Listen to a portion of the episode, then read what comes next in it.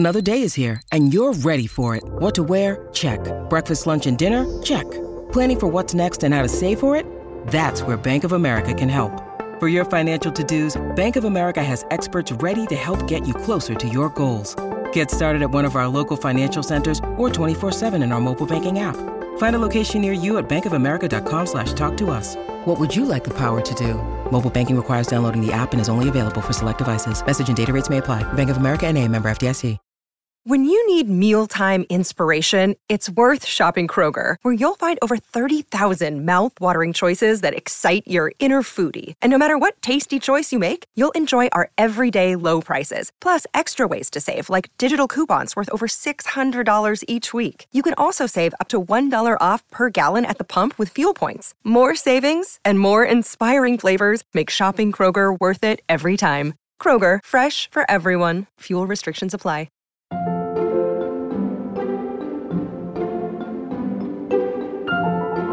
Finding the song for me ultimately has proven to be more fun than actually seeing it sync to picture. Seeing this sync to picture is cool, but finding the song is cooler. That search for it, that thing where you're like, oh my God, it's the best part of the job. Welcome back to Working. I'm your host, June Thomas. And I'm your other host, Isaac Butler. Isaac, it is so nice to be here with you again. Before we go any further, though, I need you to tell me who the beautiful voice we heard at the top of the show belongs to. Yes, we just heard the mellifluous tones of superstar music supervisor Morgan Rhodes. Wait, what's a music supervisor? No spoilers, June. You'll just have to listen to the interview. But to give you just a little bit, a music supervisor is a very complicated job with a lot of moving parts. So the basic level of it is that they are responsible for helping choose, source, and clear the legal rights to use all of the music that you hear in TV, film, video games, ads, etc. Whoa. That's one of those jobs that I imagine most people don't really think about, but when you think about it for like just a second, it's clear it is absolutely essential and would make all of the difference to how an audience experiences a movie or a TV show. Super important job. Yeah, you know, there's this YouTube series that cracks me up where a guy overdubs into the final scenes of movies, the Dire Straits Walk of Life. So it'll be like the end of Heat, you know, and Robert De Niro is dying and he's holding Al Pacino's hand and suddenly you'll hear the Walk of Life. And you know, it's just a really clear sign that music supervision can go really, really, really wrong. But when it works, it really works. Amazing. I cannot wait to get to this conversation. But before we get to the interview, I also want to mention that Slate Plus members will hear a little something extra from your conversation. What will they hear?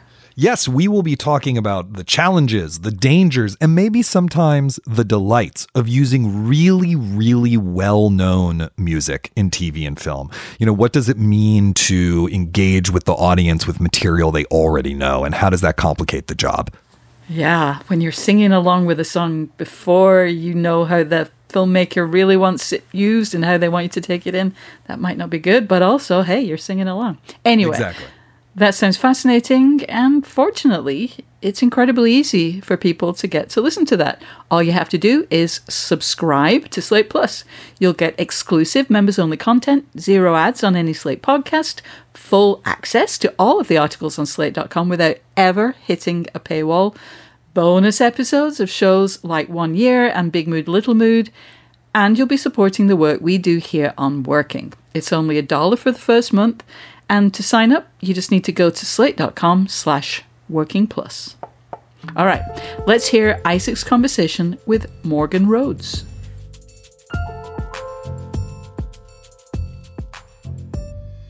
Morgan Rhodes, thank you so much for joining us today on Working.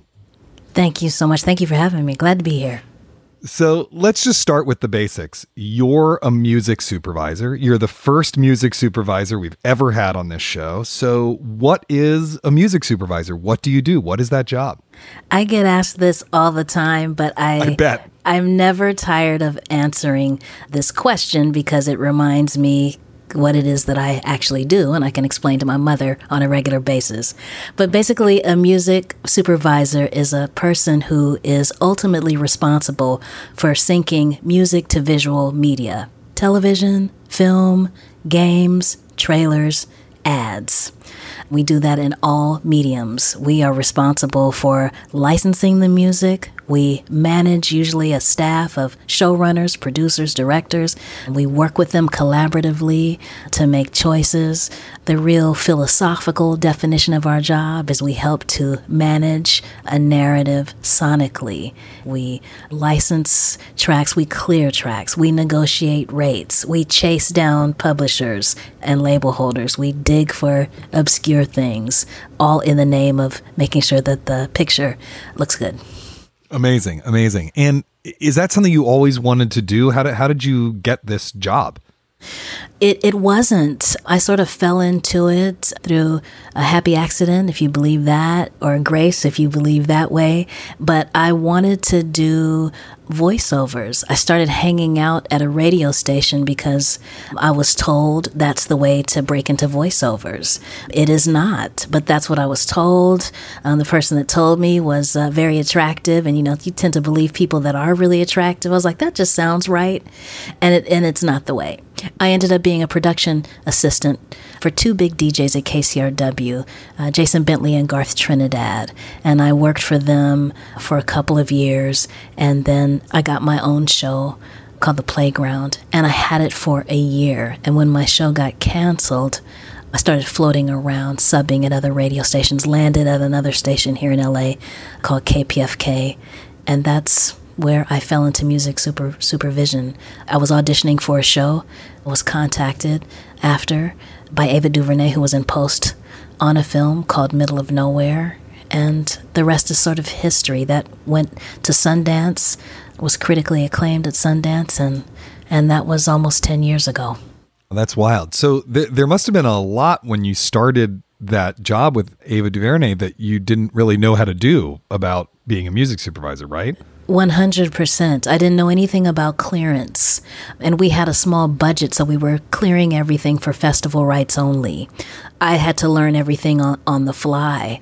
We used a lot of indie music, indie musicians and artists. I was able to leverage some of the relationships I had with artists that I played on the air all the time, because that was sort of the style of my show, avant-garde or left-field R&B, as we call it, dance music, house, broken beat, acid jazz. And so I didn't overly necessarily curate my show. It was just a place for discovery. And I used sort of the same sonic philosophy to get stuff together for Middle of Nowhere.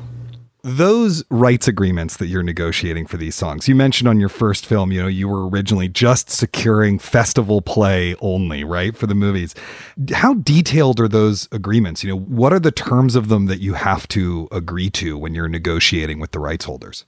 So, for example, we are trying to secure certain media. And one thing that you'll always see is all media now known or hereafter devised, including in-context trailers, in the scope of use. Sometimes licensors will cross that out. If you're working for a network that says we have to have those in context rights, then that's a problem. You may not be able to use that song if they don't agree to it. So that's like, just for listeners who might not understand, that's like, you're asking them to give you the rights to use it however you want in connection to the material. And they might not want you to use it in the ad, right, or whatever. Exactly. Got it. Okay. Exactly. Then we're asking for a territory. Is it just U.S. only? Is it world? Is it universe, which is a new thing? Well, now that Elon Musk and Jeff Bezos are going to space, you have to secure your universe rights. Yeah, right. Okay. Are they going to be watching this in space? And then you're asking for the term, which is always perpetuity. You're asking it for not a limited term. So those are some of the rights. And then there's a term called most favored nations, which means that if he gets 50,000 for his side, I want 50,000 for my side. So he's not getting more than me, blah, blah, blah, blah. So there's a lot that you're asking for. And then now things have changed. So you're asking for streaming rights. Some people are asking for YouTube rights. So there's a whole bunch of things that are informed by the project that you're working on. Yeah, you hear a lot about particularly television shows of yesteryear that can't be distributed anymore because the music rights need to be renegotiated. Like, I think WKRP, they had to record new music for that sitcom, or Eyes on the Prize Volume 2, I think, can't be distributed right now or something like that. Right, because there are new things called non-traditional uses. which incorporate mobile apps, supplemental content, and personal use. And if that song wasn't cleared or wasn't cleared for those certain rights, and your network now wants to release it and make it available for you to watch it on Hulu on your phone, then those things have to be re-cleared. You know, something you've mentioned a couple times here is clearances. One of the things that's fascinating about this job is that there's, you know, the very creative part of finding, you know, the perfect piece of music for this moment in the film. But then there's also having to go out and get the rights to actually be able to use it. And by reputation, music clearances are like the most difficult permissions to get. What is it that makes that so thorny and so complicated? And how have you learned how to navigate that over the years? The two things that make clearing music complicated are time and money. When you work in television, your schedule is fast-paced, so you have a lot less time to chase down rights holders and negotiate those rights than you would on a film. You've got a longer lead time. Also, what you ultimately are able to license is always informed by budget. So we all have grand sweeping ideas of what we would like to see, but sometimes those don't coalesce with what we actually have the budget for. And so your work is more challenging because you have to make decisions that are often informed by those two things. What do I have the time to clear? I might like this song, but is the band in Europe? Do I have the time to find them? Are there 6 writers? Will I have the time to catch all 6? Does the band have beef? Are all 6 going to want to be featured? There is situations where a band will turn down the use because they don't like the project or they don't want their music synced.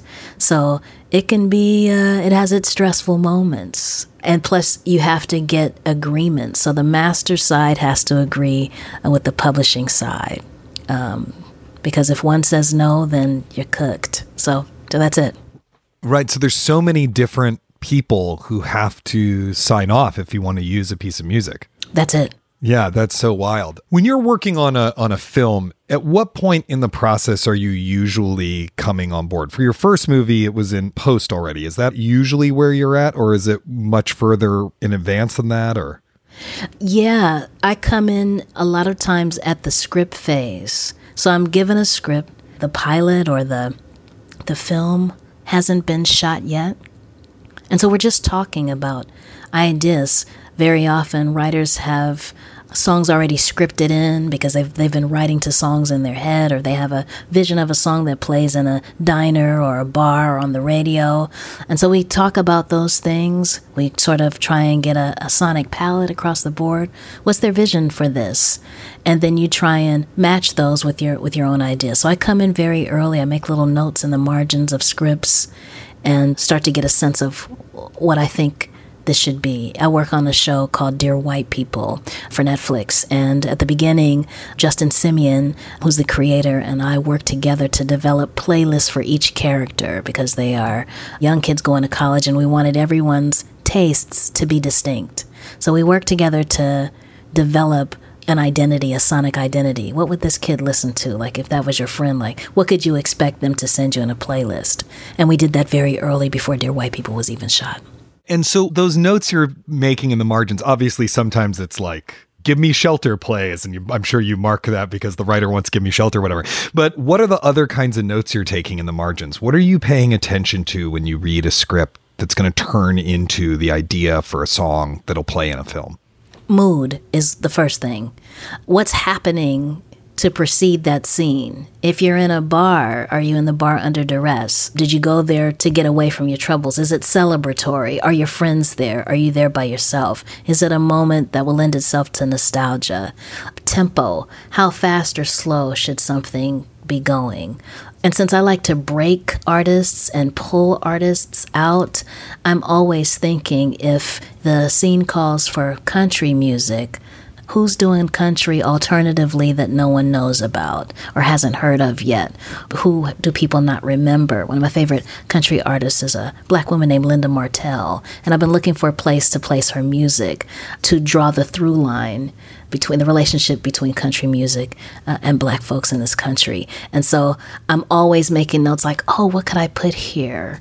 And then I'm sort of old school. I stick yellow sticky notes inside the scripts so that as tabs so that I'll remember, so that I don't get so caught up in the print that I forget that I made a mark for this song or that song. And in your meetings early on with a director, you know, what are the questions that you ask them? What do you want them to give you so you can do your job? What are you listening to right now? What's your vision for this film, for this series? Sometimes I will send them a playlist in advance based on my impressions of the script to see if where we are, our visions align. What's your budget? Because if it's $30,000, then that rules out, you know, Prince, right, or Jimi Hendrix, or any of the, you know, the larger bands, or somebody that's really, really popular. And then also, too, I work with them. My conversation is to break down the script into music moments, because there might be music moments that are not scripted. Also, how attached are you to the ones that you have scripted in? The script might have been written a year ago. Maybe you feel differently now about that song you placed there.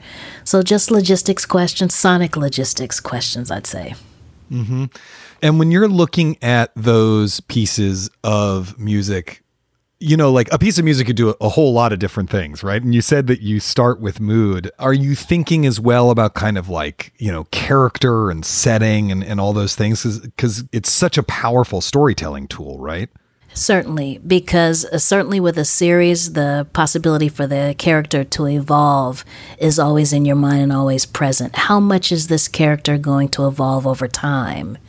Because it's true in film and television, as in life, your tastes evolve depending on your circumstances. So how much will this character's taste change, or how much can we anticipate the change? Is there a change in time? Are we traversing 30 or 40 years for which we need to show an evolution? If the film is all rock-based, do we start with garage rock and then move to punk and then move to pop punk and then move to... So I just need those bits of information to help me to make decisions. Can you talk a little bit about how you approached music supervision for Selma? Because I love the use of music in that film. I love that movie in general. And I know you and Ava DuVernay have worked together many times. And I'm just curious about how your collaboration evolved on that film. Sure. We wanted to use B-sides. That was her direction. She was like, let's use B-sides. Let's do a deep dive into 1965. And if you tell a DJ that, it's just like the biggest gift ever. And that's how I approached it. Like, not only was this the biggest gift ever because of its historical context, but also the freedom to dig deep, to go into crates, and to give a new sort of take sonically of the music of the civil rights movement. And of course, we use the staple singers and we use the impressions. So some songs people definitely associated with 1965. Some songs people had no idea came out of 1965. We had two songs that weren't from 1965. Yesterday Was Hard on All of Us, which was Fink, obviously Glory, John Legend. But we pieced together pieces of 1965 that I knew people hadn't heard of. And the song for Bloody Sunday, which is Walk With Me, which belongs to generations of freedom fighters and had been around a long time. I found sort of a soulful blues version of it, and I found it on YouTube. And then I had to order the vinyl from Discogs because there was no MP3, there was no WAV file. So I had to order the vinyl, rip it from my computer so that we could get the AIFF file, and then send it on to the mixers. So that's just one of the highlights, I think, of my career, because of the freedom that I was given, because my own journey to discover some of these songs from 1965, and sort of the privilege of sort of soundtracking that movement. But we went deep. I think I listened to thousands of songs, and we ended up with 13. But I listened to thousands of songs getting there.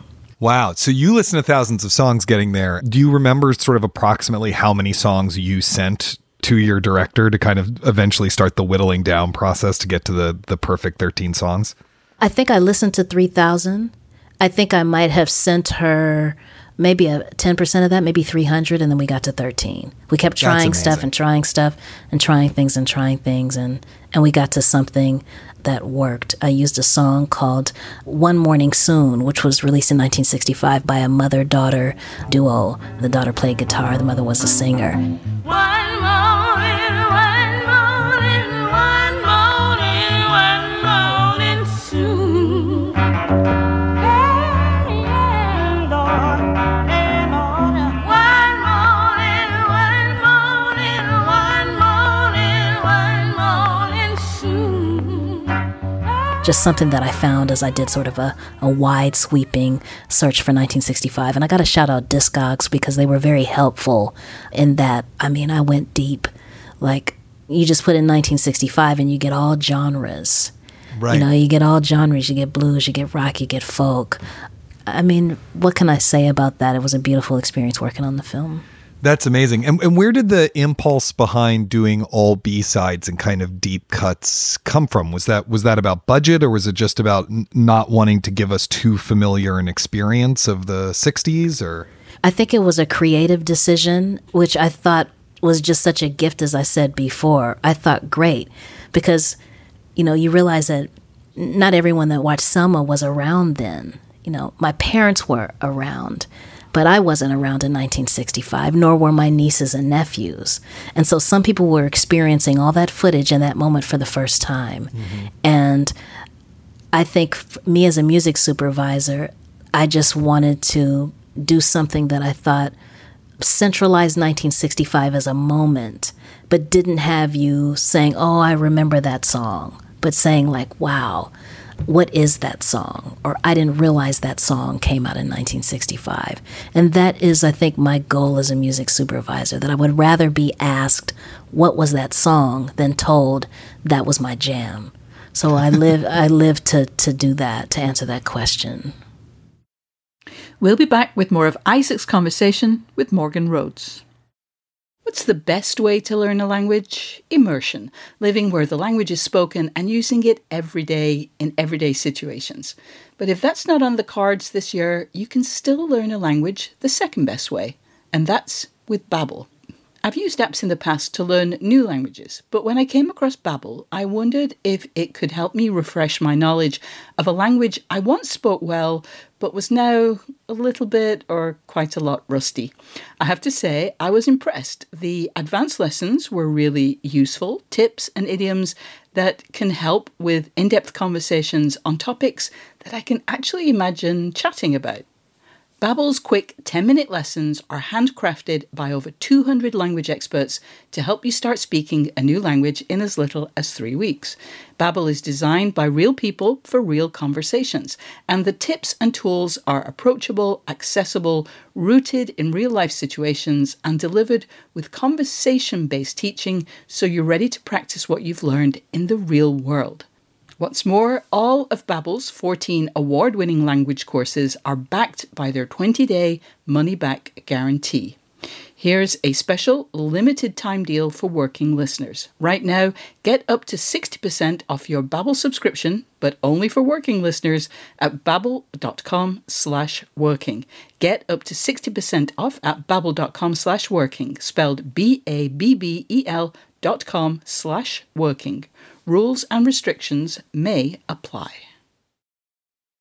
One of the things we'd love to do with this show is help solve your creative problems, whether it's a question about negotiating, research challenges, anything at all. Send them to us at working@slate.com or give us a ring at 304-933-WORK. And if you're enjoying this episode, don't forget to subscribe to Working wherever you get your podcasts. Now let's return to Isaac's conversation with Morgan Rhodes. I imagine that part of this job, you know, you start all the way in pre-production. You start with the script and these initial conversations with the director, but you're also deeply involved in post-production as the film's kind of all coming together in the editing room, right? What's the job like at that part of the process? Well, let's go back a little bit, because if there are songs scripted, already scripted, that the director, producers attached to after we have that conversation, then I have to go about clearing those before we even get there. So you know what you're left with budget-wise. There might be on-camera moments, which I'm also responsible for producing, pre-records and choreography and all that kind of stuff. So that might be there too. Then once you're deep in post, you have various stages. You've got previews, you've got mixes, you've got playbacks, you've got spots, all where we're trying these songs to see what works. And because cuts change, your needs might change, like the space that you have for a song might change. So that song may not work because it's too long, or the moment's too short, or the tempo has slowed down, or they've taken out a scene that wasn't there, so you have to replace, blah, blah, blah. So there's a lot that goes on to post. Post is busy. Like, I'm busy. It sounds like you have to bring a lot of options for each moment then, if things are changing all the time. You do. And those options are informed by those factors that I mentioned before, time and money. You do your, this is my wish list, this is what I would love to have. But if that doesn't work, here's something that's in that pocket sonically that's suitable, that I think we can clear for this fee and in this amount of time. So you always have to have plan Bs, several plan Bs. And are there times when you're watching an edit and you're actually the one who spots that the piece of music isn't working and you're saying to the director, hey, I actually think the music that we have here is wrong. Let's do this other thing?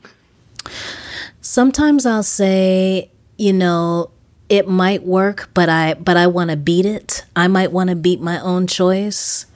Or something happens to me while I'm watching it. Something different might happen to me. It might evoke something different emotionally. So I want to try something different. But that happens a lot. And that's part of your work as a music supervisor. We work very collaboratively. And sometimes you have to yield to the decision of someone else. And sometimes you have the opportunity to say, hey, man, let's try this. Let's see if this works. I'm glad you brought that up because, you know, collaboration, beyond being a thing that I'm a big fan of, we talk about it a lot here on the show with people in a lot of different fields. And obviously, you know, part of having a good collaboration is having healthy conflict and figuring out how to navigate conflict in a productive way. In those moments of conflict, do you have a particular approach? You know, how do you navigate conflict in your collaborative relationships? My philosophy as a music supervisor is it is not about me. It is certainly not the Morgan Rhodes show. I am here to serve the vision of that filmmaker, of that creator. And to get to that, I will negotiate and compromise and collaborate the way that I have to. The larger goal, as I see it, is about the music and the artist. As a music supervisor, I'm only as good as the music that I find. It's not my ear, it's that music. And so I keep that at the forefront, that the goal is to get that artist to that moment in service of that vision. And that helps me because there's no ego about it when it comes to me. I'm here to really help carry this narrative. Now, of course, there are going to be songs that you love that you feel that are so perfect. But at the point where someone else's vision doesn't align with yours, I'm okay with that as long as we get to a great resolution. And sometimes you don't always get what you want, but I'm okay with that. Those things don't keep me up at night. The things that keep me up at night are the songs that don't clear for whatever reason. The band said no, or we just didn't have the money for that, or we couldn't track down one of the writers. Those are the things that bother me. But the negotiations and the collaborations, that's just part of the game, man. Your recent project, which is, of course, out in theaters right now, is Space Jam 2, which is in some ways a very different job because there's original pieces of music created for the film. What is the music supervisor role like when you're commissioning artists to write new songs for your soundtrack? Well, the process is similar but different. We send out creative briefs. When we started working on Space Jam, obviously it's a high-profile film, so we got a lot of publishers and record labels reaching out to us. I was a co-music supervisor along with Keir Lehman, so we had a lot of people reaching out to us. You know, we think the artist could do this. We think our artist could do that. Can we send you some things? They have a vision in mind based on Space Jam, and so it's sort of like more of the work is fielding through those submissions, but the other part of it is we're still trying to do what's a core part of the music supervisor's job, which is managing those moments. And there wasn't anything necessarily pre-scripted, you know, in the script. There wasn't anything pre-chosen. So we had to fill in those blanks. What we wanted to do was create a great experience like the first Space Jam soundtrack was. We also wanted to nod to the past. And so we've got Salt-N-Pepa on the soundtrack. They were on the first. We got Pump Up the Jam on the soundtrack. That was a part of the first. So we wanted to shout out the 90s version, but do a new thing as well. And some of the songs are collaborations between multiple artists. Were y'all putting those collaborations together? Or, you know, how did Lil Baby and Kirk Franklin wind up together on a track, for example? The Lord. No. Yeah, right. Okay. Good point. You know, good point. We started out with a beat. We had a beautiful beat by Just Blaze, who did that beat. It was a sample that he finessed beautifully. We sent it to Kirk Franklin, and Kirk Franklin turned back something that was beautiful. And then together with us and the record label, they put Lil Baby and Kirk Franklin together, and it was just magic. That was another moment that I thought, people are going to be very surprised at this collaboration, but it's such a beautiful song and the message is so empowering. We also sent them the brief in terms of what the lyrics needed to be, that it should be empowering and uplifting and, you know, about being a winner personally, but also about, you know, winning on the court. It just, I don't know what to say about that, except it was just a magical collaboration. It was just so seamless. And in what world can that be wrong? Just Blaze and Kirk Franklin and Lil Baby. Like, sonically, how do you go wrong with that? And they got it right. Just Blaze!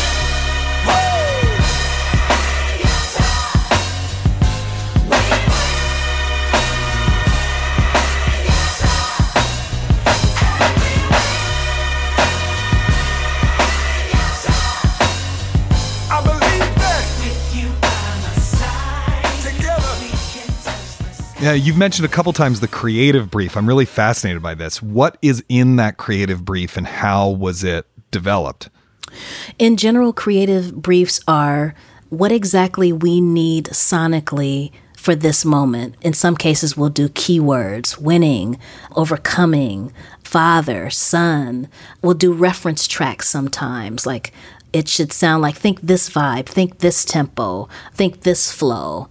And we'll also describe the scene. We'll give tempo recommendations. Here's the BPM we need something at. Because if we're trying to marry it to action, we know what the speed should be like. So we try and give as much information as possible to someone that's writing a song. Got it. And so that's all, it sounds like this is all happening sort of in post once the movie's being edited, sort of much later in the process, right? Not necessarily. Sometimes that happens if you know you're going to use an original song for the series. And you see something in the script might say, you know, and at the end, you know, she sings a song about blah, blah, blah. She sings her heart out to her boyfriend. If you know at the beginning when you want an original song there, then you make that brief at the beginning, which gives the artist a chance to flesh it out, which gives you a chance to get some scratch demos to see where it is in process and to make any revisions or feedback that's necessary. So that happens early as well. It really sounds like a very collaborative process, you know, when you're making these original songs, because the film itself or the TV show has so many demands for each individual piece of music. 100%. So either you're working on something original and you're also looking for something that exists or getting new submissions from labels. You're doing either or both. And so there's a lot of things happening at the same time that you're responsible for as a music supervisor. And when you're thinking about putting these songs together, are you thinking about like how they fit together as an album? Because, you know, at least for us 90s kids, right, it was like always the music from and inspired by the motion picture, and it was like really an album. Like, are you thinking about how these artists fit together, or is it really just about the individual moments? It depends. Sometimes, I know we did a soundtrack for Dear White People, I think that was season 2, and I wanted something that was really curated. I wanted a blend of songs people hadn't heard of and new stuff that people were aware of. So it was really supposed to be curated, and I wanted it to be curated because we were releasing it on vinyl. So I wanted it to have the cool factor, which vinyl does. In other cases, films and shows that have big soundtrack possibilities. I think sequencing is something that we think about too. We try and be responsible for the way that you're going to listen, the order of songs to take you on some sort of journey. And I think we did that well with Space Jam, because we try and follow, you know, LeBron getting snatched up into the serververse, with him trying to fight through him, you know, meeting the Looney Tunes, them playing, and onto resolution with We Win. So, and We Win starts out, but it's just a reminder that they are going to win in the end, because wouldn't it be terrible if they didn't, you know? Yes. So we want to keep winning in the forefront, that this is about a game, but sequencing is important in those moments. And so now that's in theaters, and I imagine you're working on the next thing. Where today, you know, when we're interviewing you, where have we caught you in your creative process? What are you doing right now? I am working on 2 animated pieces. I'm working on a film set in 1999 that's heavy rock and punk, and just finished the final season of Dear White People. So sort of busy, and I'm starting work on a musical that'll come out in 2023. Oh, you're starting work on a musical. Are the songs licensed songs or original songs? Or we are radically reimagining the songs that already exist. Oh, got it. So you have to take existing work and then get people to redo it. Finesse it, for sure. Wow, that's incredible. Your body of work stretches a lot of different genres of music. I mean, everything you just mentioned there is like 6 different things. You've got punk and, you know, late 90s rock, and a musical whose songs you're going to reimagine. You must do a ton of research, I imagine. I do. And that's one of my favorite parts of the job. Finding the song for me ultimately has proven to be more fun than actually seeing it sync to picture. Seeing this sync to picture is cool, but finding the song is cooler. That search for it, that thing where you're like, oh my God. It's just that moment of discovery. I'm the child of a college professor, so I'm sort of into research. And I love just digging through the crates as a DJ. I mean, it's the best part of the job. As you're doing that, is there like a system you've developed for keeping track of everything you discover? You know, do you have like I could imagine a world where you have very micro detailed Spotify playlists. It's like rock music, 1975, feel good, rock music, 1975, downer, or, you know, whatever. Man, you know, I aspire to be very organized in that way, but I am so of the moment and in the moment that I have lists on Shazam, things that I've Shazammed, being out somewhere, pre-pandemic, being out somewhere. I have things that I've found on blogs. I still scour blogs for that. I even still deal with iTunes. People that bought this also bought this. I'm always in that also bought section. And I love paper, so I'm always writing stuff. I have this notebook right here is filled. There's 5 things that I found this morning right on here. So I'm always just looking for stuff and then pouring through all the submissions that I get.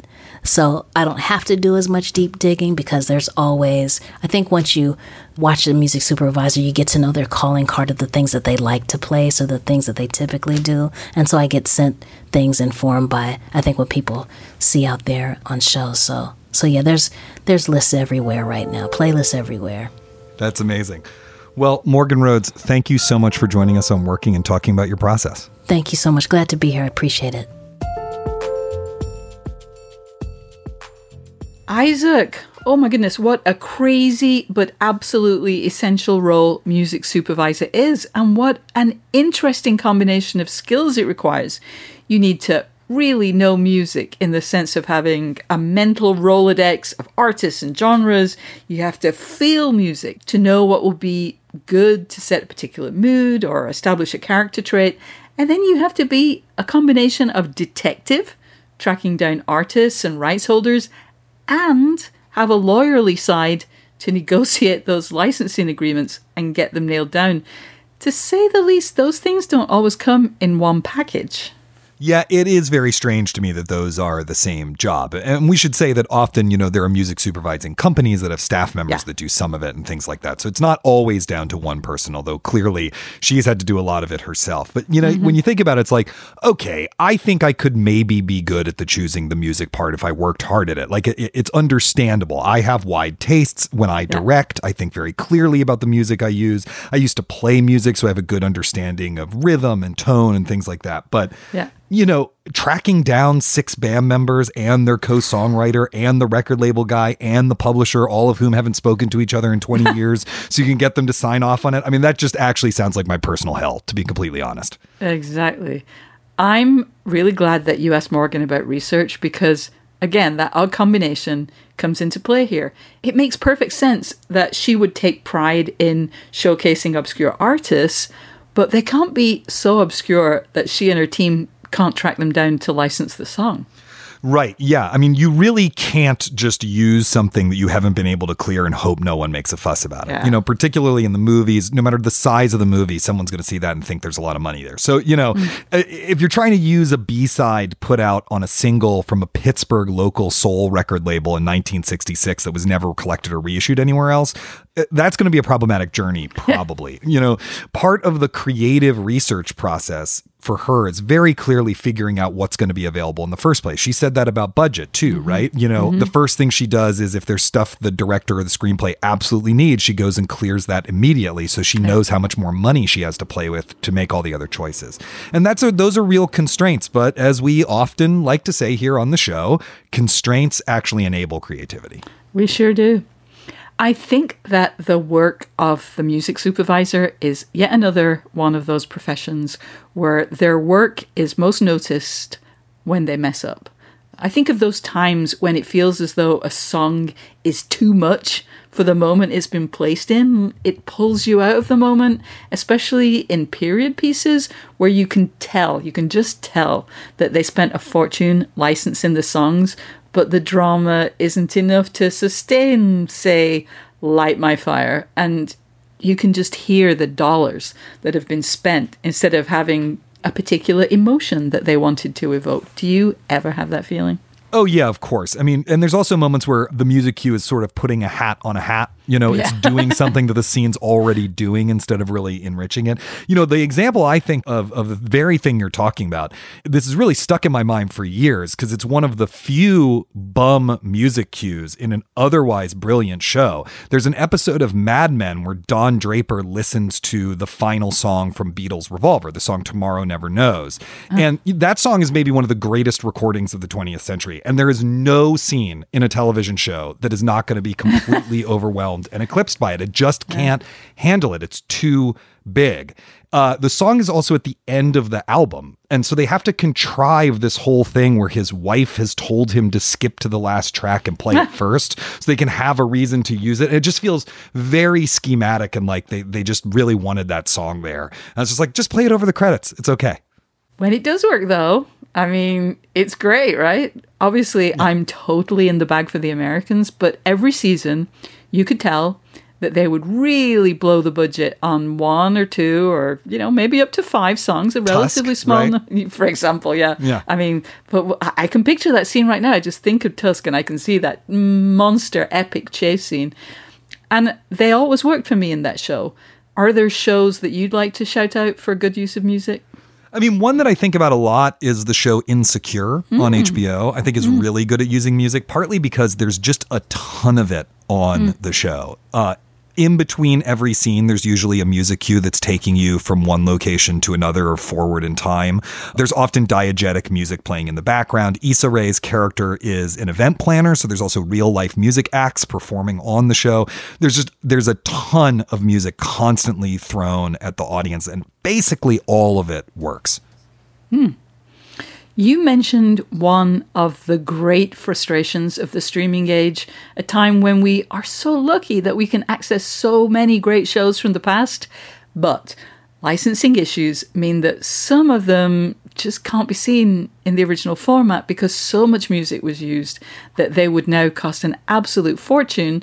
But how could they have ever known that they would have needed to sign universal rights for a TV you carry in your pocket? I mean, I just can't blame people for not seeing quite that far into the future. I mean, well, they do now, right? Because those contracts now say we can use it, you know, we can broadcast it on the moon till the end of time. And, but it is one of the many problems with our existing copyright system that I'm not exactly sure how you resolve without making things enter the public domain sooner. Do you know what I mean? Like, because the reasoning on both sides completely makes sense. But at the end of the day, you end up with really weird examples. The one I talked about in the episode is, you know, worth listeners looking into. WKRP in Cincinnati is a TV sitcom that was set in a rock music station, and they could not afford to re-clear the real life music for the DVD release. And so they hired musicians to record vaguely sound alike tracks, and it just doesn't work. It actually wrecks the show. Like, the show isn't funny anymore. It's a really weird thing, and it's purely a product of them not realizing that someday there would be something called a DVD, and you would need to have the rights for that. Yeah, wow.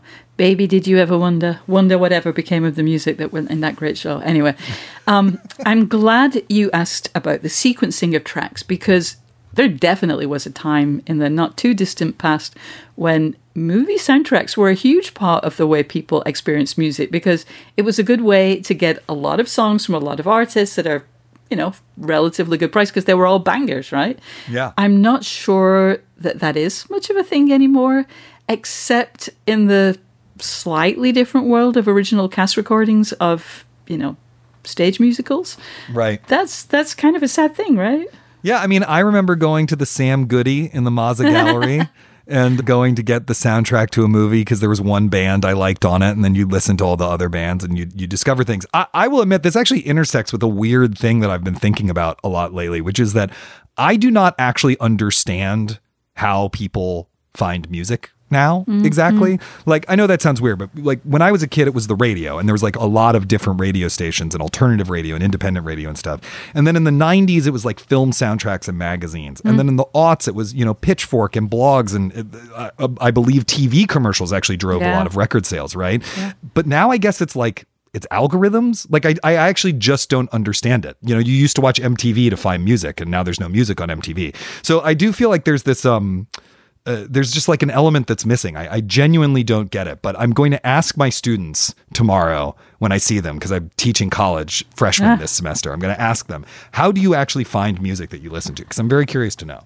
My guess is that, you know, on streaming platforms where they have these channels that are basically for your discovery or whatever they call them, which honestly, like, I think if I was a young person, like, don't tell me what I'm going to enjoy. Exactly. Don't keep your algorithm away from my beautiful ears. Yeah, my perfect taste. We could not sound older than we do. Yeah, I know, right now. I know. So. I'm older than you too. I feel bad for you for bringing you into my old ways there. I am in love, Isaac, with the concept of Morgan coming up with a playlist for each character. When she was working on Dear White People, that's a show I really love. The fourth and final season will be on Netflix later this month, with a lot of musical elements, including some new musical elements.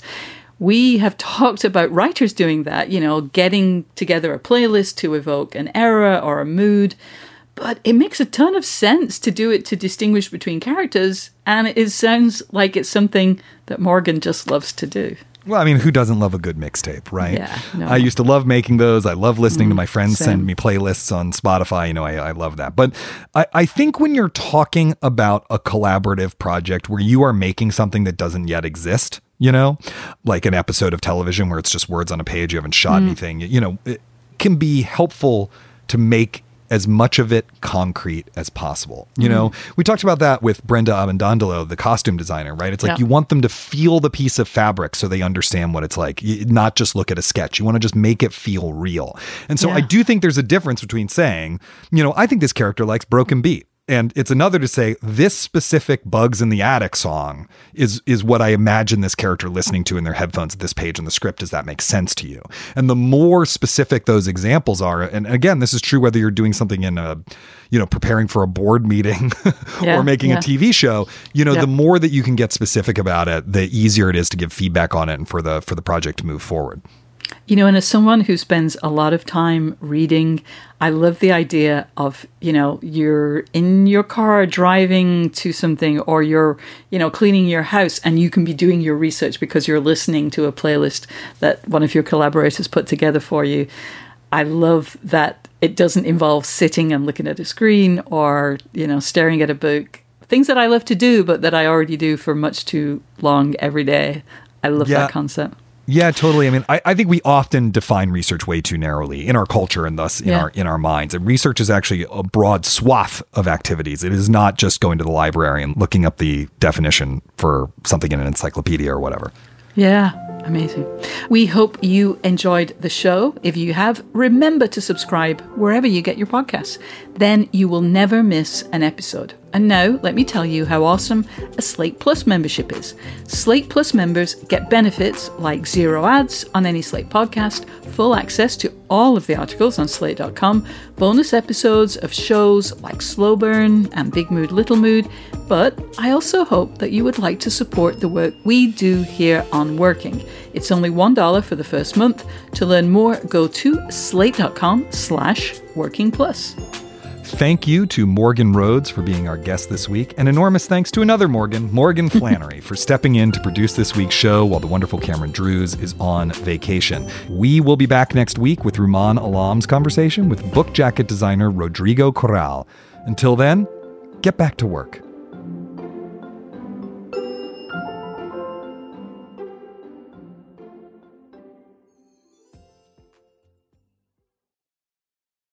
This is the story of the one.